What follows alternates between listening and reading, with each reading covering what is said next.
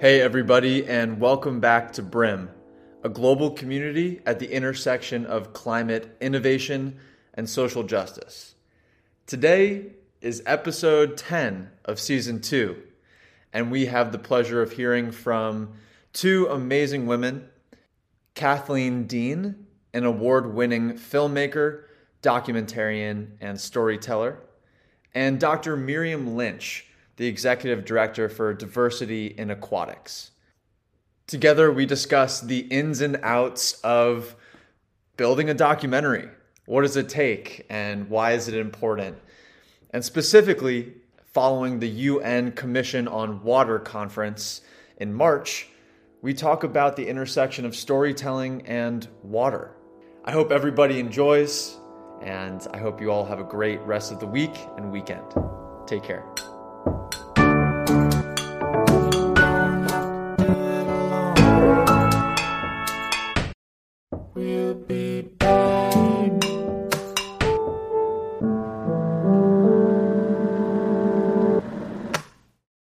Great. Well, I'm so excited today. Uh, welcome back to Brym. And uh, today we have the the great honor of speaking with two amazing new friends of mine, um, Dr. Miriam Lynch and Cathleen Dean. We met back a couple weeks ago at the Buddhist Tzu Chi Center in New York. So shout out to Steve Chu and the whole team at um, at the foundation. That was an awesome event, and um, you know, one of the many amazing things is that it has led to this conversation. So, Cathleen, Dr. Lynch, thank you guys so much for being here. And how are you guys doing today? Um, well, thank you for having us. It was a real pleasure to meet you in New York at the Tzu Chi Center. And uh, I'm doing great and thrilled to be here with you. Awesome. Yeah, same to be in great company. Um, I think it the discussions and all that was happening in New York really created a synergy and it is great to continue it on and to to be in both of y'all's presence again.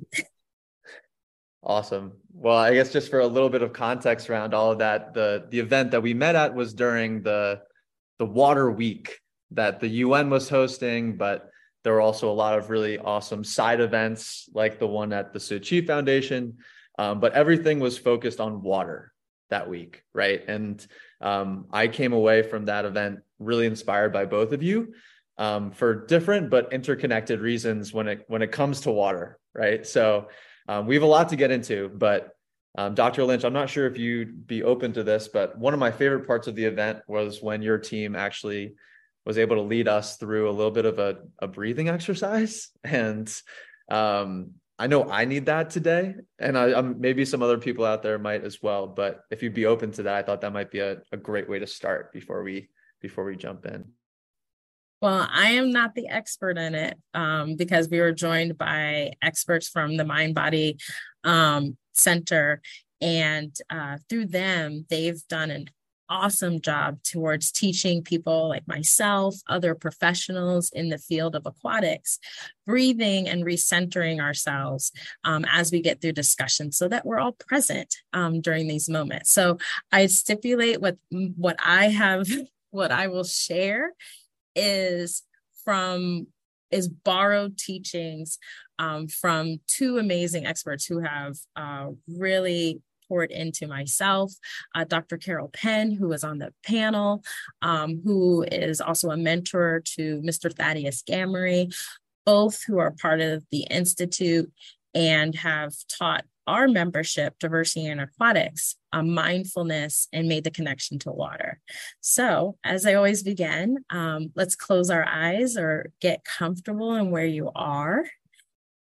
Relax, wiggle your hands, Wiggle your feet. Feeling present in the moment. And take a deep breath at this moment. Take a deep breath in. Fill your lungs with all the air. Feel it soothing you and going into each of your different muscle groups. And wiggle your shoulders as you go through, and then slowly breathe out. And what you're trying to do as you're breathing out is to mm-hmm. empty out your lungs, releasing the stress of the day, releasing any prior thoughts before coming into this session. And we're going to go again, breathing in, deep, deep breath in, in, in, fill them all the way, feel your chest rising, filling it with air, freshness, renewedness, and then hold, hold, and slowly breathe out.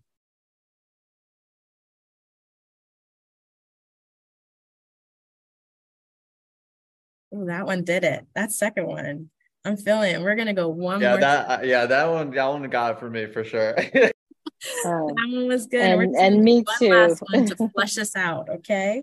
One last Okay. one. Here we go. We're going to wiggle everything, get ourselves ready, wiggle, wiggle, do the dance, feel joyous in this moment because we're about to talk all things water during the session and breathe in and feel your arms rising with the breath all the way up and release and slowly bring your hands down as releasing that breath.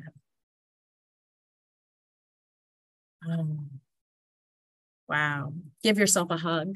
yes. Wow, that was You're so nice. Miriam. You are the expert.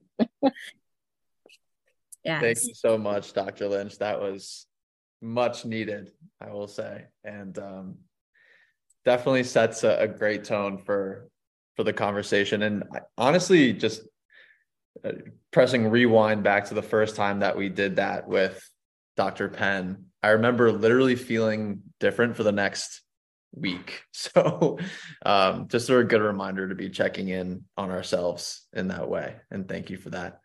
Um, so there's so much that we could talk about, and I know we want to be, you know, as efficient with our time as possible. But I thought, and this is a new way that, um, you know, conversations at Brym, you know, we're, we're thinking about starting them is thinking about where is your favorite place in the world, and it could be sort of a physical space, it could be sort of a mental space. It's sort of like a where or what is your favorite place in the world, and um, you know, usually that helps us lead into a little bit about each of our stories. So, as much as you're willing to share, and how does where you come from or your favorite place in the world sort of impact you, and um, maybe does water have anything to do that do with that, right? You know, why water, and such a clear passion of both of yours. So, um, maybe we can start with that prompt and and and go from there if that makes sense to you too.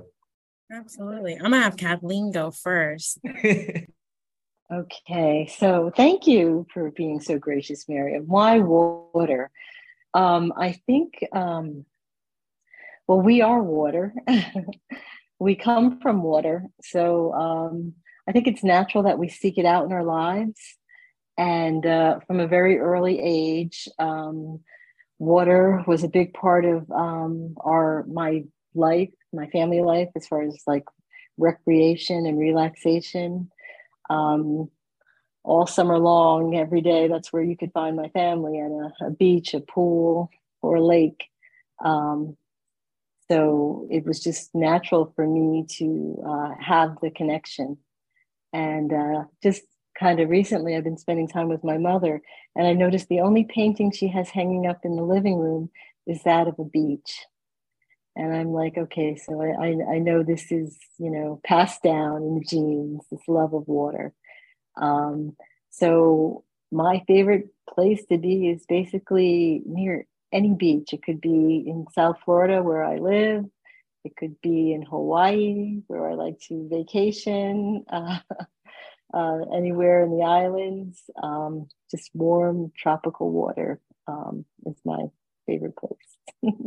Awesome. Yeah, the the New York City boy is is out on the West Coast right now, and uh, I I gotta tell you, the beach is I every city kid needs a little bit of beach. I think that's that's definitely for sure. Uh, but yeah, what about you, Dr. Lynch? Well, you said big thing, West Coast.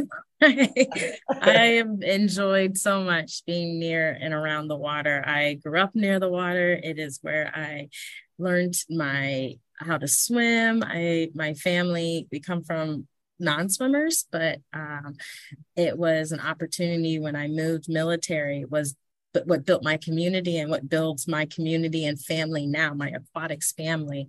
And like Cathleen said, is that um, the water is being in and near and at the beach and around it um, brings so much joy.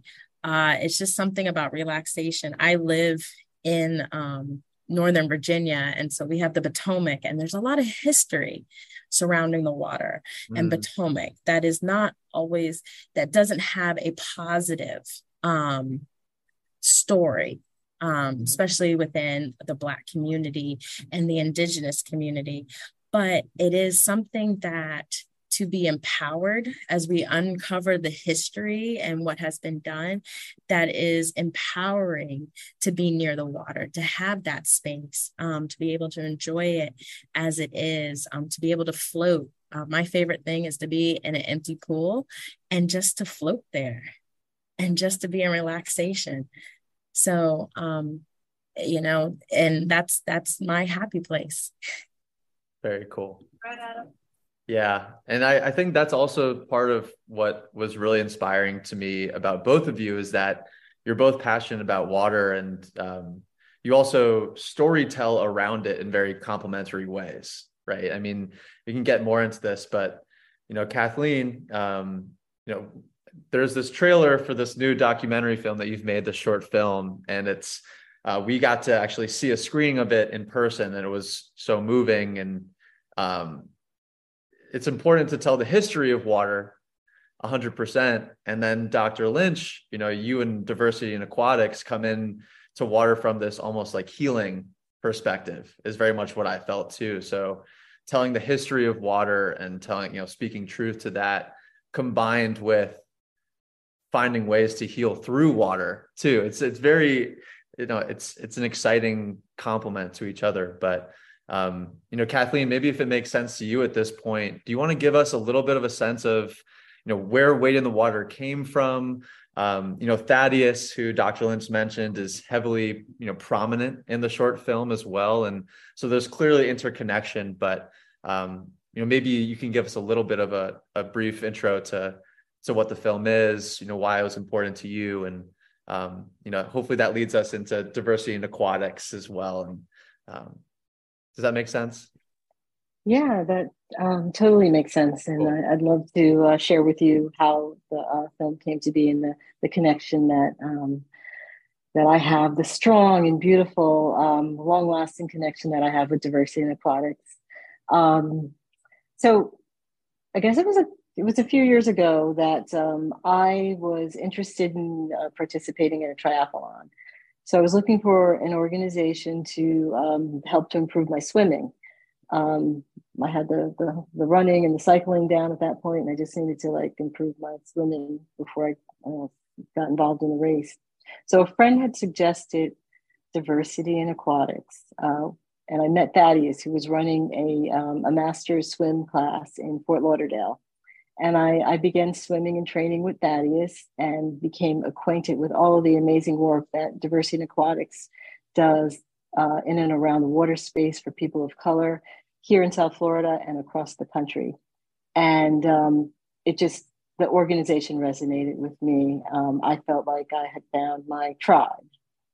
And um, after several months of swimming, Thaddeus uh, asked me to accompany him to the International Swimming Hall of Fame, where the organization was giving uh, a medal to a young boy who had saved a little girl from, from drowning.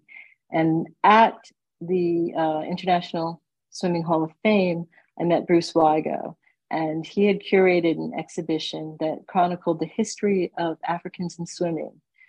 Um, you know, from early on through um, colonization and up to modern times. And I was blown away, and you know, art resonated to, with me. I'm an artist, and the paintings really spoke to me, and the history of you know people of color in swimming, um, specifically of Af- Africans and of African descent. And um, I was just amazed with all of this information that had been hidden from me, a history major, you know, from a prominent university in New York City. I never knew a lot of this history. So, um, you know, later on, I was researching another film project and I came across all of this beautiful archival footage of the wade ins that took place in South Florida. And I knew then that I had to tell the story in a film of my own.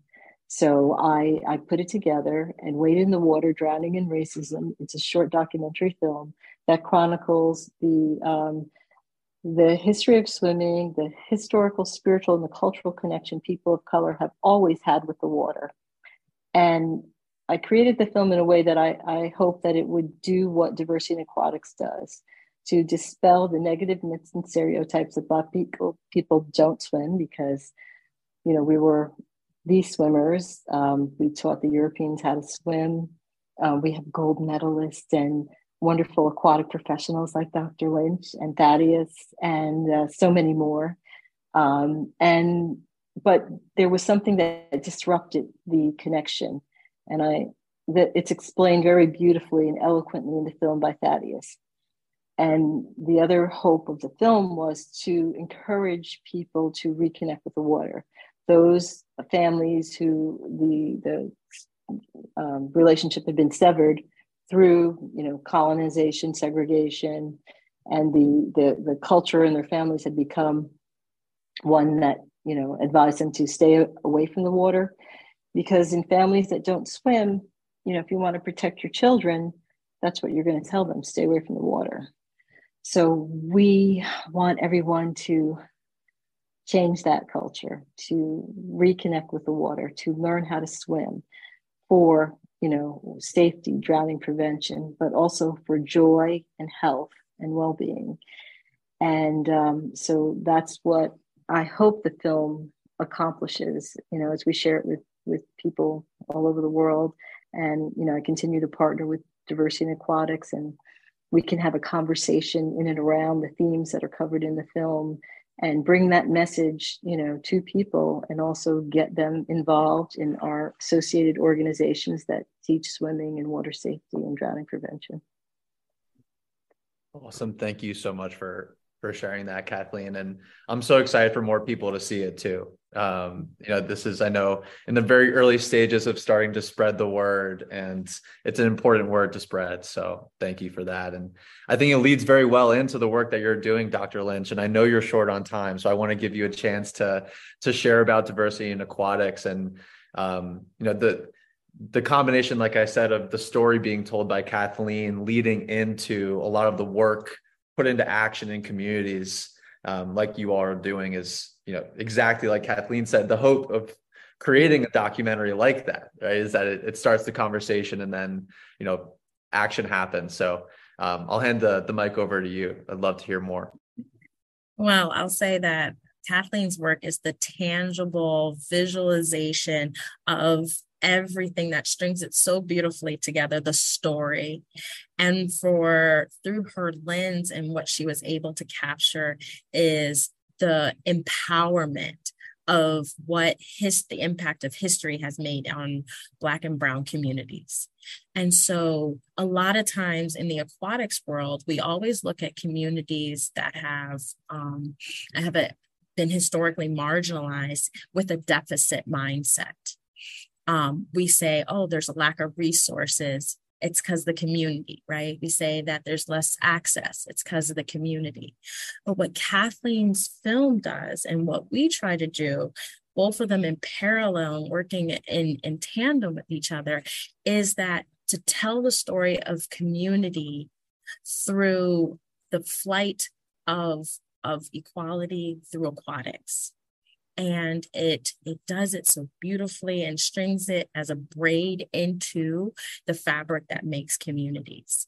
And so what we try to do is we try to empower our communities with information that it is not because you have a lack of resources. There are historical policies and procedures and practices that were done to create traumatic and anxiety um, within relations to the water because what the poem that is so beautiful that that strings through the film is that there's a deep relationship in culture to the water and a deep relationship to um, community and what water means. Um, that uh, I remember, you know, I don't know if I shared this with Cathleen, but my uncle came to my family had an opportunity for the first time to see what I do um, in Florida. And he was like, wow, that's right. That is what happened. And to have the story told the way it was, he was further into the work and he's further into the work now because of what Cathleen's film was able to show and to say, yeah, you're right. I do have a different feeling. And I didn't realize those historical markers made that type of effect on me.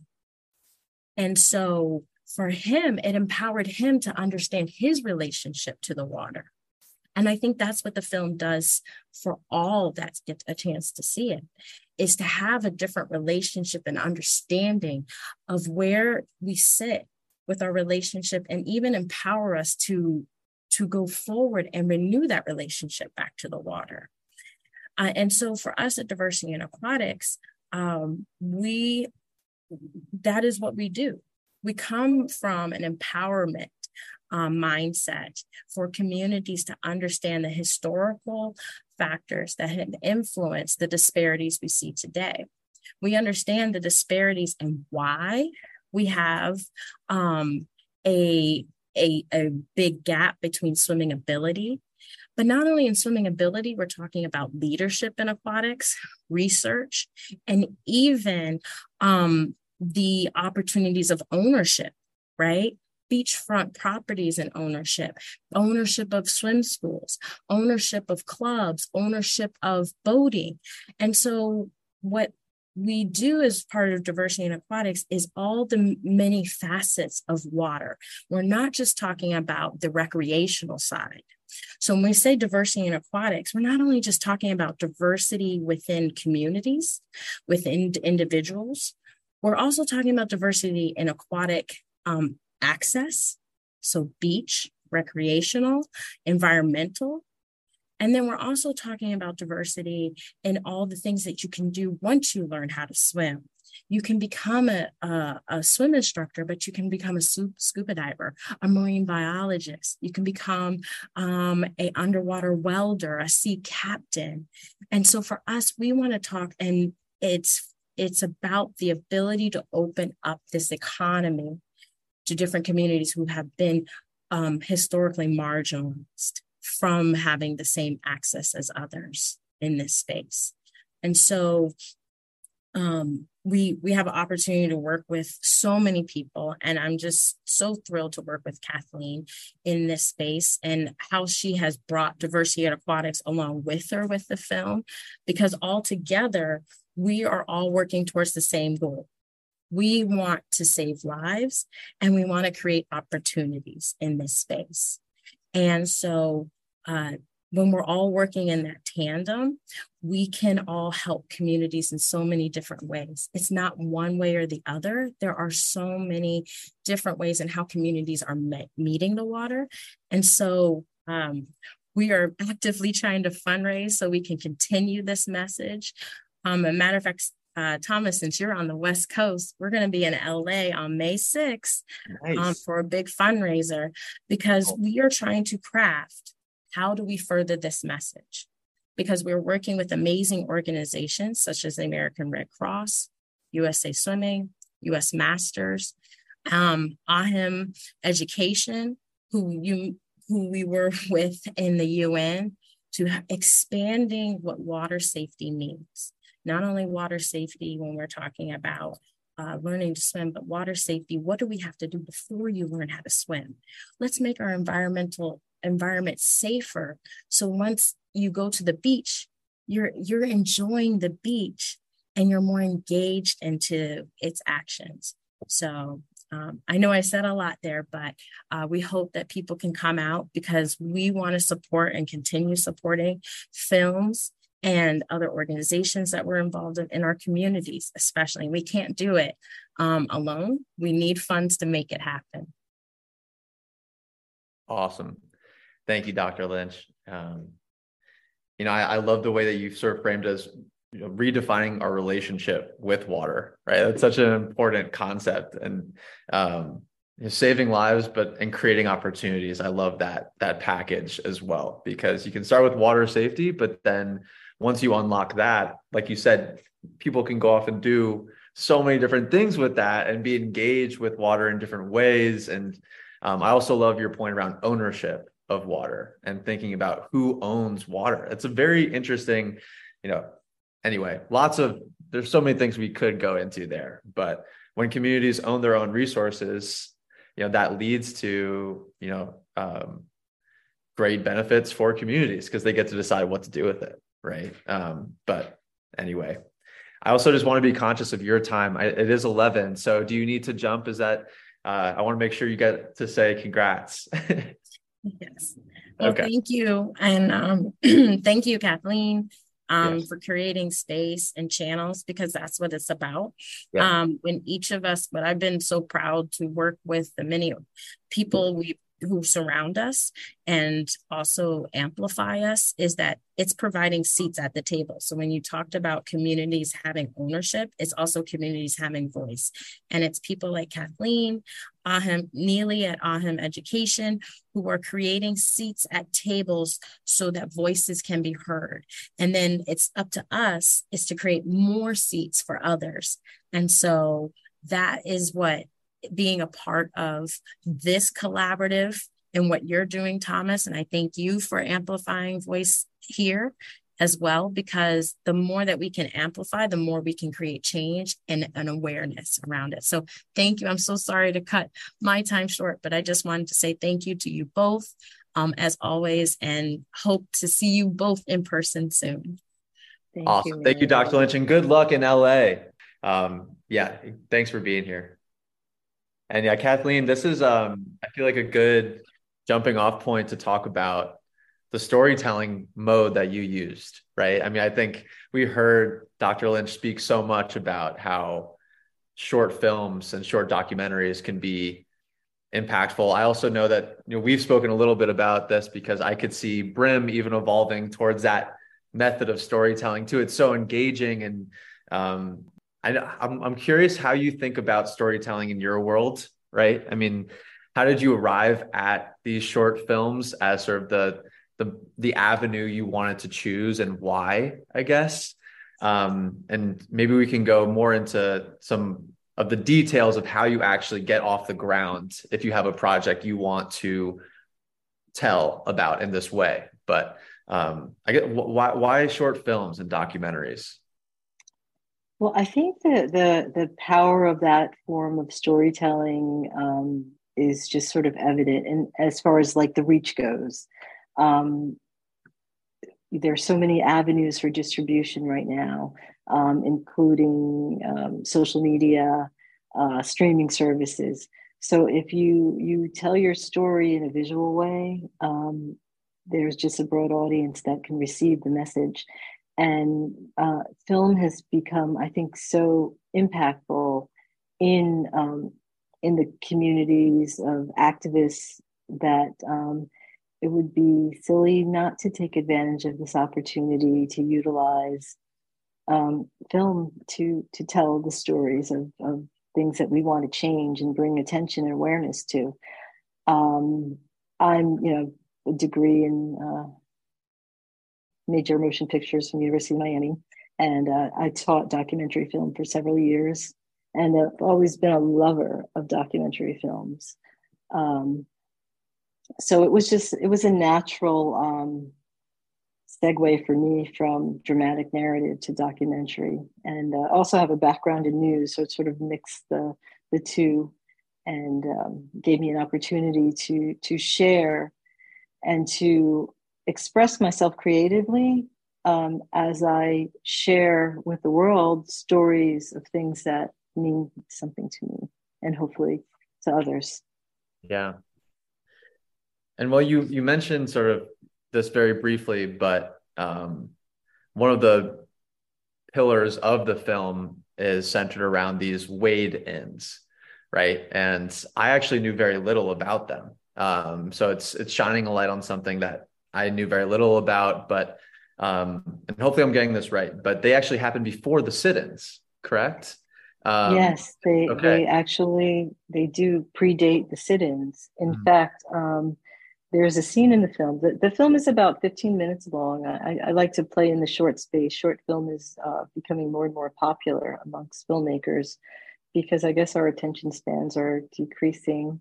But you can you can get a lot of information into a, a, a short piece.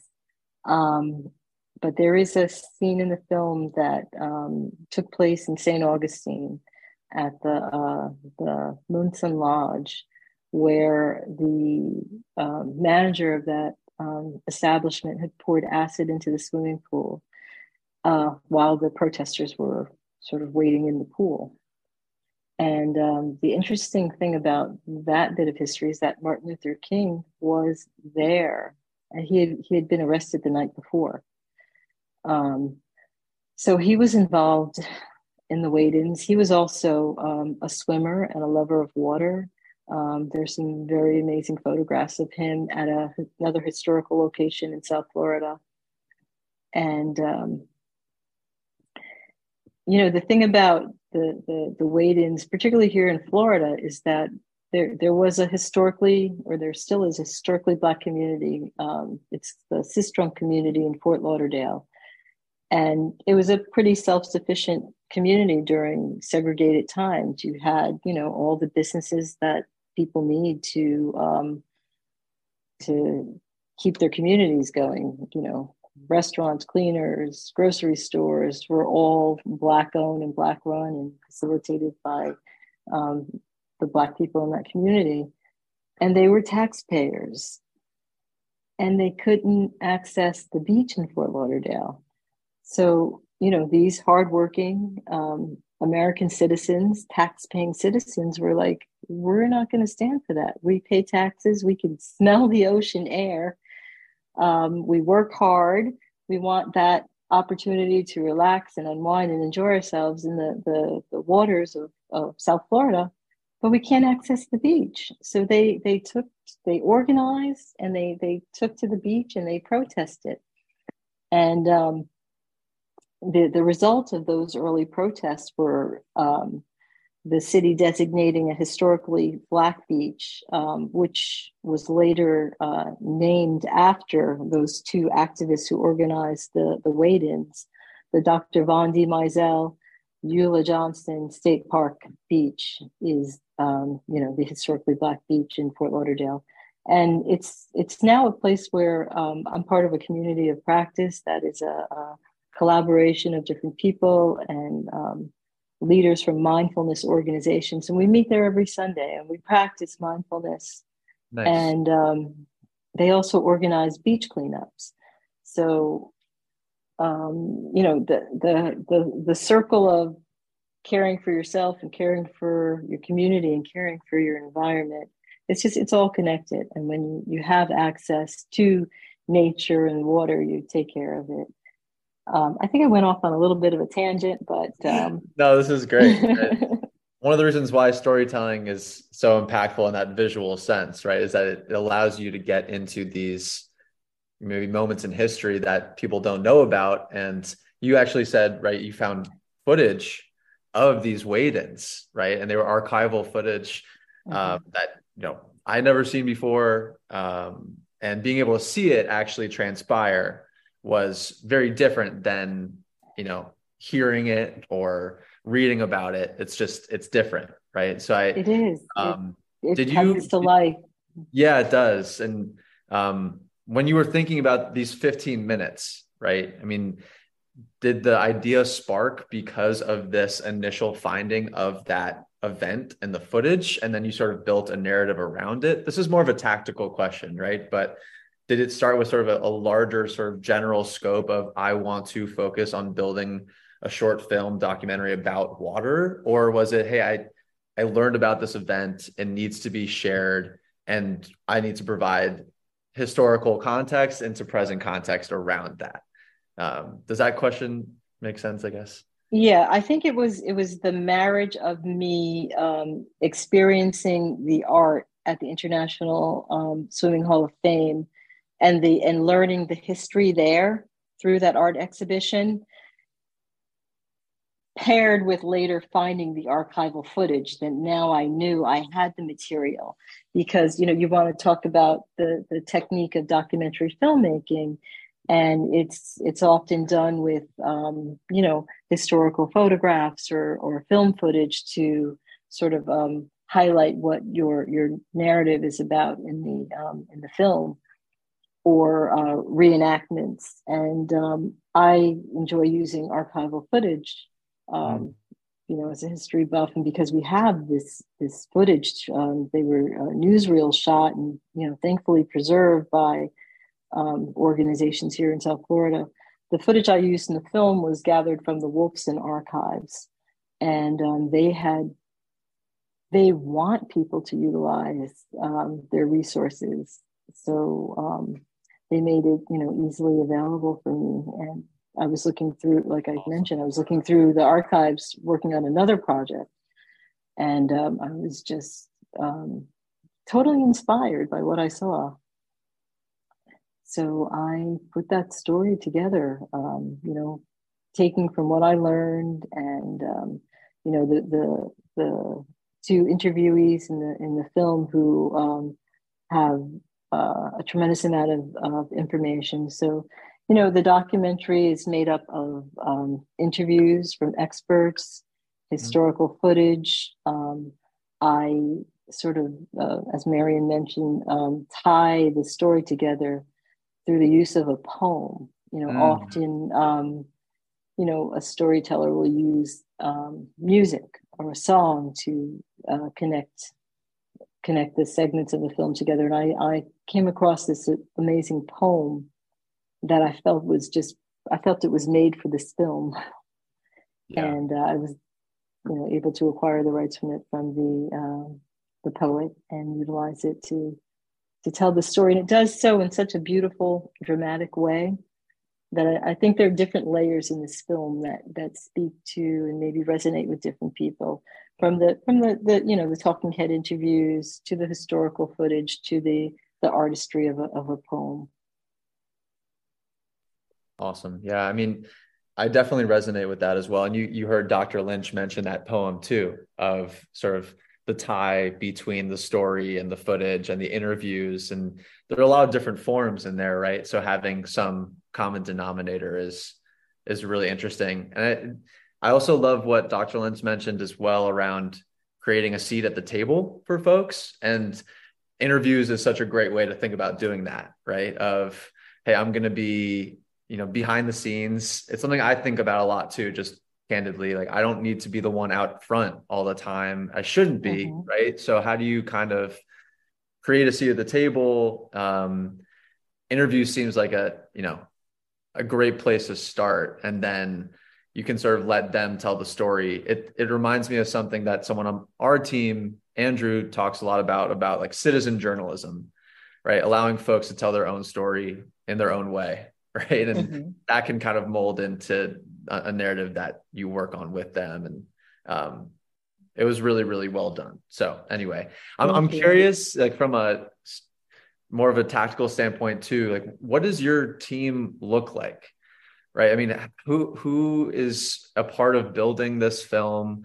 Um like i'm also speaking from the perspective of someone who is thinking about you know what it would take to start you know unfurling this type of storytelling method. So um, others might be as well who are listening but um, where do you think about starting in terms of building you know a, a team around you? And uh, where where where do we start so there there are three stages of production. You have your pre-production your production your post-production. So in pre-production you're doing your research. You're um, looking for ideas for for a film. And often you can get them from newspaper articles from art um, stories you know in your community uh, maybe a conversation with someone maybe something you overhear in a starbucks. Yeah. Um, so they're they're they're you know experience infinite yeah an infinite number of possibilities for where you can get an idea for a film mm. um, and then you have to do the research um, and uh, finding experts in that field to interview. And, you know, often it starts with a pre interview. You know, you'll have a few conversations with these people, um, maybe read books that they've written or uh, newspaper articles that, that they've written and published, and um, gather your information and put together um, an outline of maybe the, the important beats that you want to cover in the, in the film. And then um, start working on the script and uh, you know there's also the the planning um, if there's travel involved um, you have to hire your crew um, one of the the the most important um, team members everybody's important but one of the most important team members to me is the editor uh, when i taught film i often started with editing which is the last stage of production uh-huh. but you need to understand how a film is cut together uh, before you go out and shoot. Otherwise, you're going to have something that that just won't work. And there's nothing worse than giving an editor something that that he can't cut together properly, or you don't have the right visuals that that tell your story. Mm. So I like to work. Um, uh, I work hand in hand with my editor, and um, I have I work with a, a very accomplished editor who is a storyteller, you know, in his own right. Uh, your story is often retold in the edit process. Um, you hire a cinematographer. Um, you know, you could have a videographer if you're doing something. And I, I noticed with a recent project that I did, um, I, you know, am creating something that I, I hope has an artistic um, flair. So I look for someone who has that eye for cinematography who can capture beautiful vistas and you know, rolling waves or whatever it is I'm trying to um, showcase in the film. And uh, you need a good sound person. People will forgive faulty video, but they will not forgive bad audio. So you need to hire a, a, a accomplished sound person. And um, we then um, you know, once the research is done and the, the script is written, um, you and you plan your production dates, you go out and you, you shoot. You shoot your interviews. I use a transcription service to transcribe the the interviews so that I can go through the text and find the sound bites that I think um, best tell the story, and um, you know arrange those so that my editor knows what parts of the clip I want to include in the film you find a uh, post production uh, music supervisor. Um, we had original music um, created for Wade in the Water. Oh, awesome. Um, so you have, you know, when you get to the post production stage, your your editor is going. You're going to sit with your editor. You're going to put together your rough cut. Um, you're going to typically you start with like temp music. Once your picture is locked, then you do a um, you do a session with your your um, composer to go through and kind of give them the words that describe the feeling you want to elicit in a certain scenes, and then they can put together the score. Um, you do your cleanup of your sound, your score, your color correction. Um,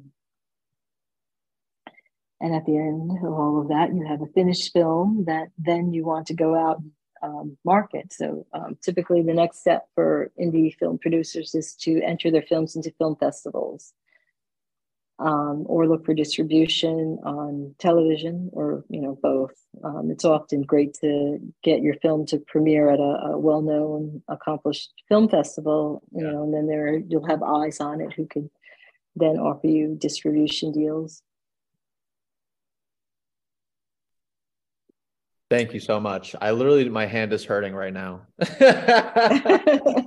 um, so many great notes, and I, you know, it it might seem very simple to you because you've done it so much and you've taught it, but even that breakdown of pre-production, production, and post-production is super helpful visually in my mind. And then the pieces of the puzzle within each of like, okay, the team is you know, editors, a videographer, cinematographer, sound. Um, you know, yeah, my my brain is going on on on who fits into that. Um, awesome. Okay. Interesting. and I, I like that, you know, you're going to find a lot of independent filmmakers who do several of those jobs. Yeah. I like to collaborate. I like to bring in, you know, different people who, I mean, that's, that's part of the, um,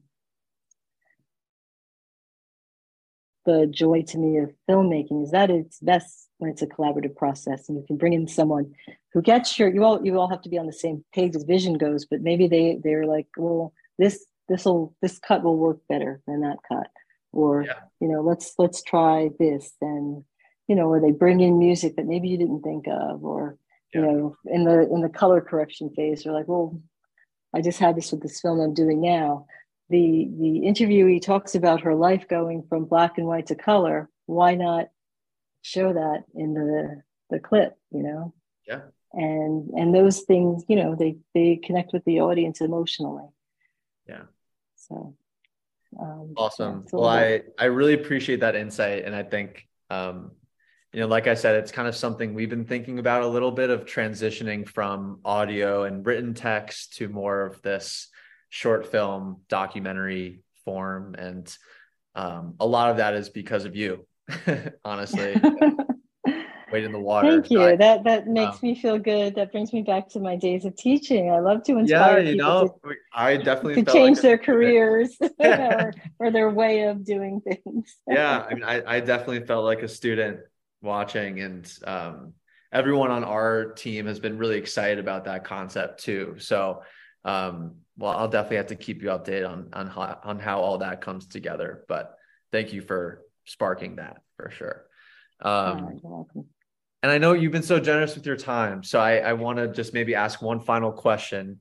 Um, and this is more of a sort of general, um, you know, I'm curious for your overall thoughts on, you know, one of the things we think about at Brym is this concept of envisioning real utopias, we call it. So versions of the world that, um, you know, utopias are inherently, they, they don't exist, right? They're this sort of fantasy location or system or how the world might work but what if we could envision real utopias right utopias that could exist even if they don't today so that we can start to work towards them right um, and I'm, I'm curious for your thoughts especially after working on Wade in the Water and the un water week and the you know events over the last couple weeks how do you envision that real utopia evolving with water right? And maybe our our relationship to water.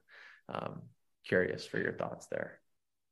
Wow. So my my utopia would start with um, a, a vision that Dr. Martin Luther King shared with us that that people are judged by the content of their character and not by the color of their skin, and that we all, as a, a community uh, that respects one another, respects our environment.